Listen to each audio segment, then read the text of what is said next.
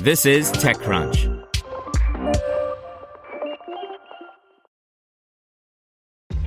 This episode is brought to you by ShipStation. You know, some things take a lot of work, like sending little robots to far off distant planets. And just as that's challenging, so too is running a successful e commerce business, especially when there's so much to do. So I want to introduce you all to ShipStation. Now, I love using ShipStation because of its easy to use dashboard, which makes managing orders and printing labels a breeze and super smooth. Oh, and the customer service is just out of this world. It's exactly what you need to help grow your business. Sign up for your free 60-day trial at shipstation.com slash technews. That's shipstation.com slash technews. This is TechCrunch. Airbyte acquires data synchronization service Grouparoo by Frederic Lardinois.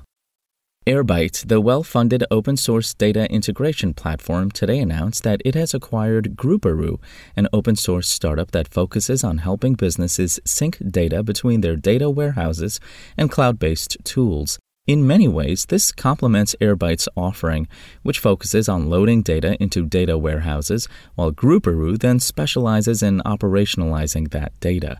It's an open source reverse ETL, extract, transform, load, company, Airbyte co founder and CEO Michael Tricot said. They focus exactly on the other direction from Airbyte. They have a very strong technical team and they've already built a part of the product, and it's going to be about how we can leverage everything that they've done and get them into the team to expand the Airbyte product for reverse ETL. Tricot stressed that Airbyte here isn't so much buying the product as the team's expertise. We're not integrating their technology, he said. It's more about the knowledge that they have and the experience that they've got. Tricot also noted that the Grouparoo team always focused on making its service accessible, something Airbyte too has long focused on, though it also offers a command line tool for technical users that want more flexibility too. He specifically called out that he hopes the team can help Airbyte build out UI tools for creating the connectors it needs to connect to more third party services. Grouparoo CEO and co founder Brian Leonard chose a slightly more sober tone in his announcement today. Thank you to our users and investors for your continued support, he wrote. Grouparoo certainly had a set of early believers and users that saw what we were trying to accomplish. They deployed Grouparoo in their infrastructure or on our cloud, and some even built their own plugins to extend the platform.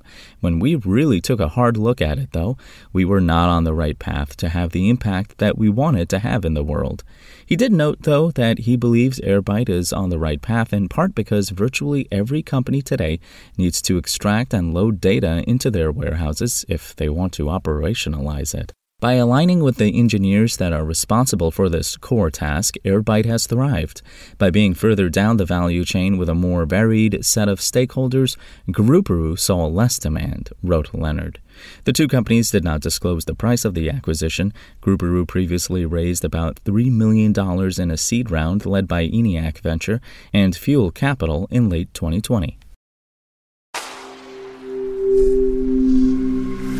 Spoken Layer. Want to learn how you can make smarter decisions with your money? Well, I've got the podcast for you. I'm Sean Pyles, and I host NerdWallet's Smart Money Podcast.